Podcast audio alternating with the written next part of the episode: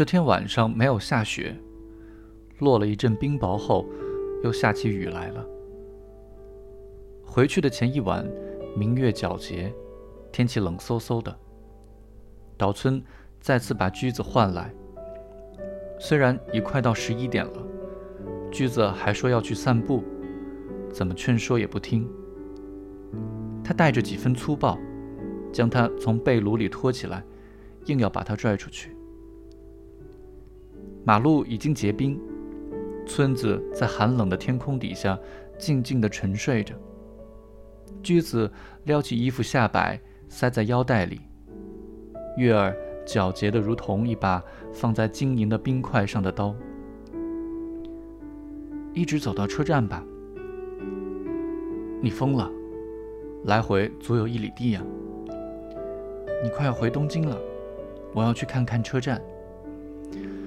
岛村从肩头一直到大腿都冻僵了。回到房间，驹子无精打采，把两只胳膊深深地伸进被炉里。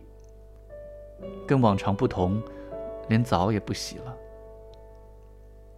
盖在被炉上的被子原封不动，也就是说，将另一床被子搭在它的上面。褥子一直铺到被炉边。只铺了一个睡铺。驹子在被炉边烤火，低下头来，一声不响。怎么了？我要回去了。净说傻话。行了，你睡吧，我就这样。为什么要回去呢？不回去了，就在这里等到天亮。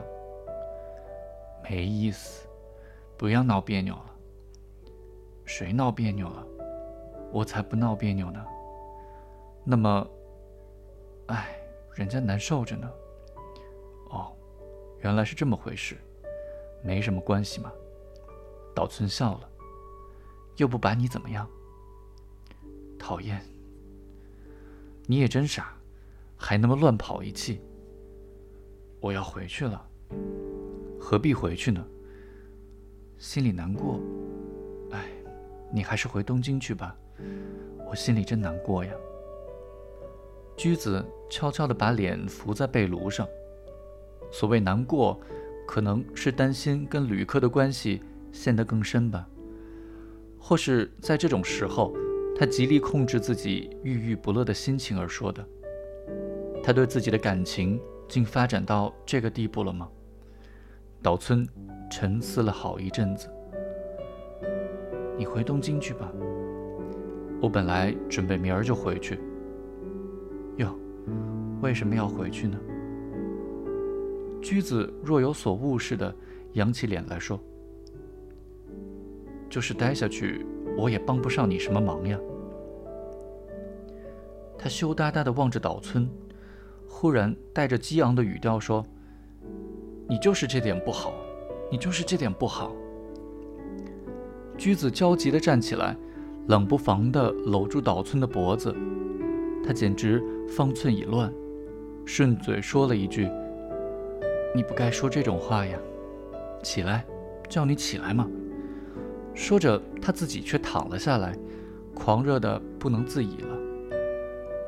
过了片刻，他睁开了温柔而湿润的眼睛。真的，你明天就回去吧。他平静地说过之后，捡起了脱落的发丝。岛村决定第二天下午三点动身。正在换装的时候，客栈掌柜悄悄地把驹子叫到走廊上。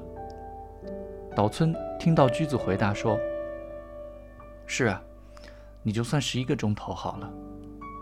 大概是掌柜认为算十六七个小时太长了。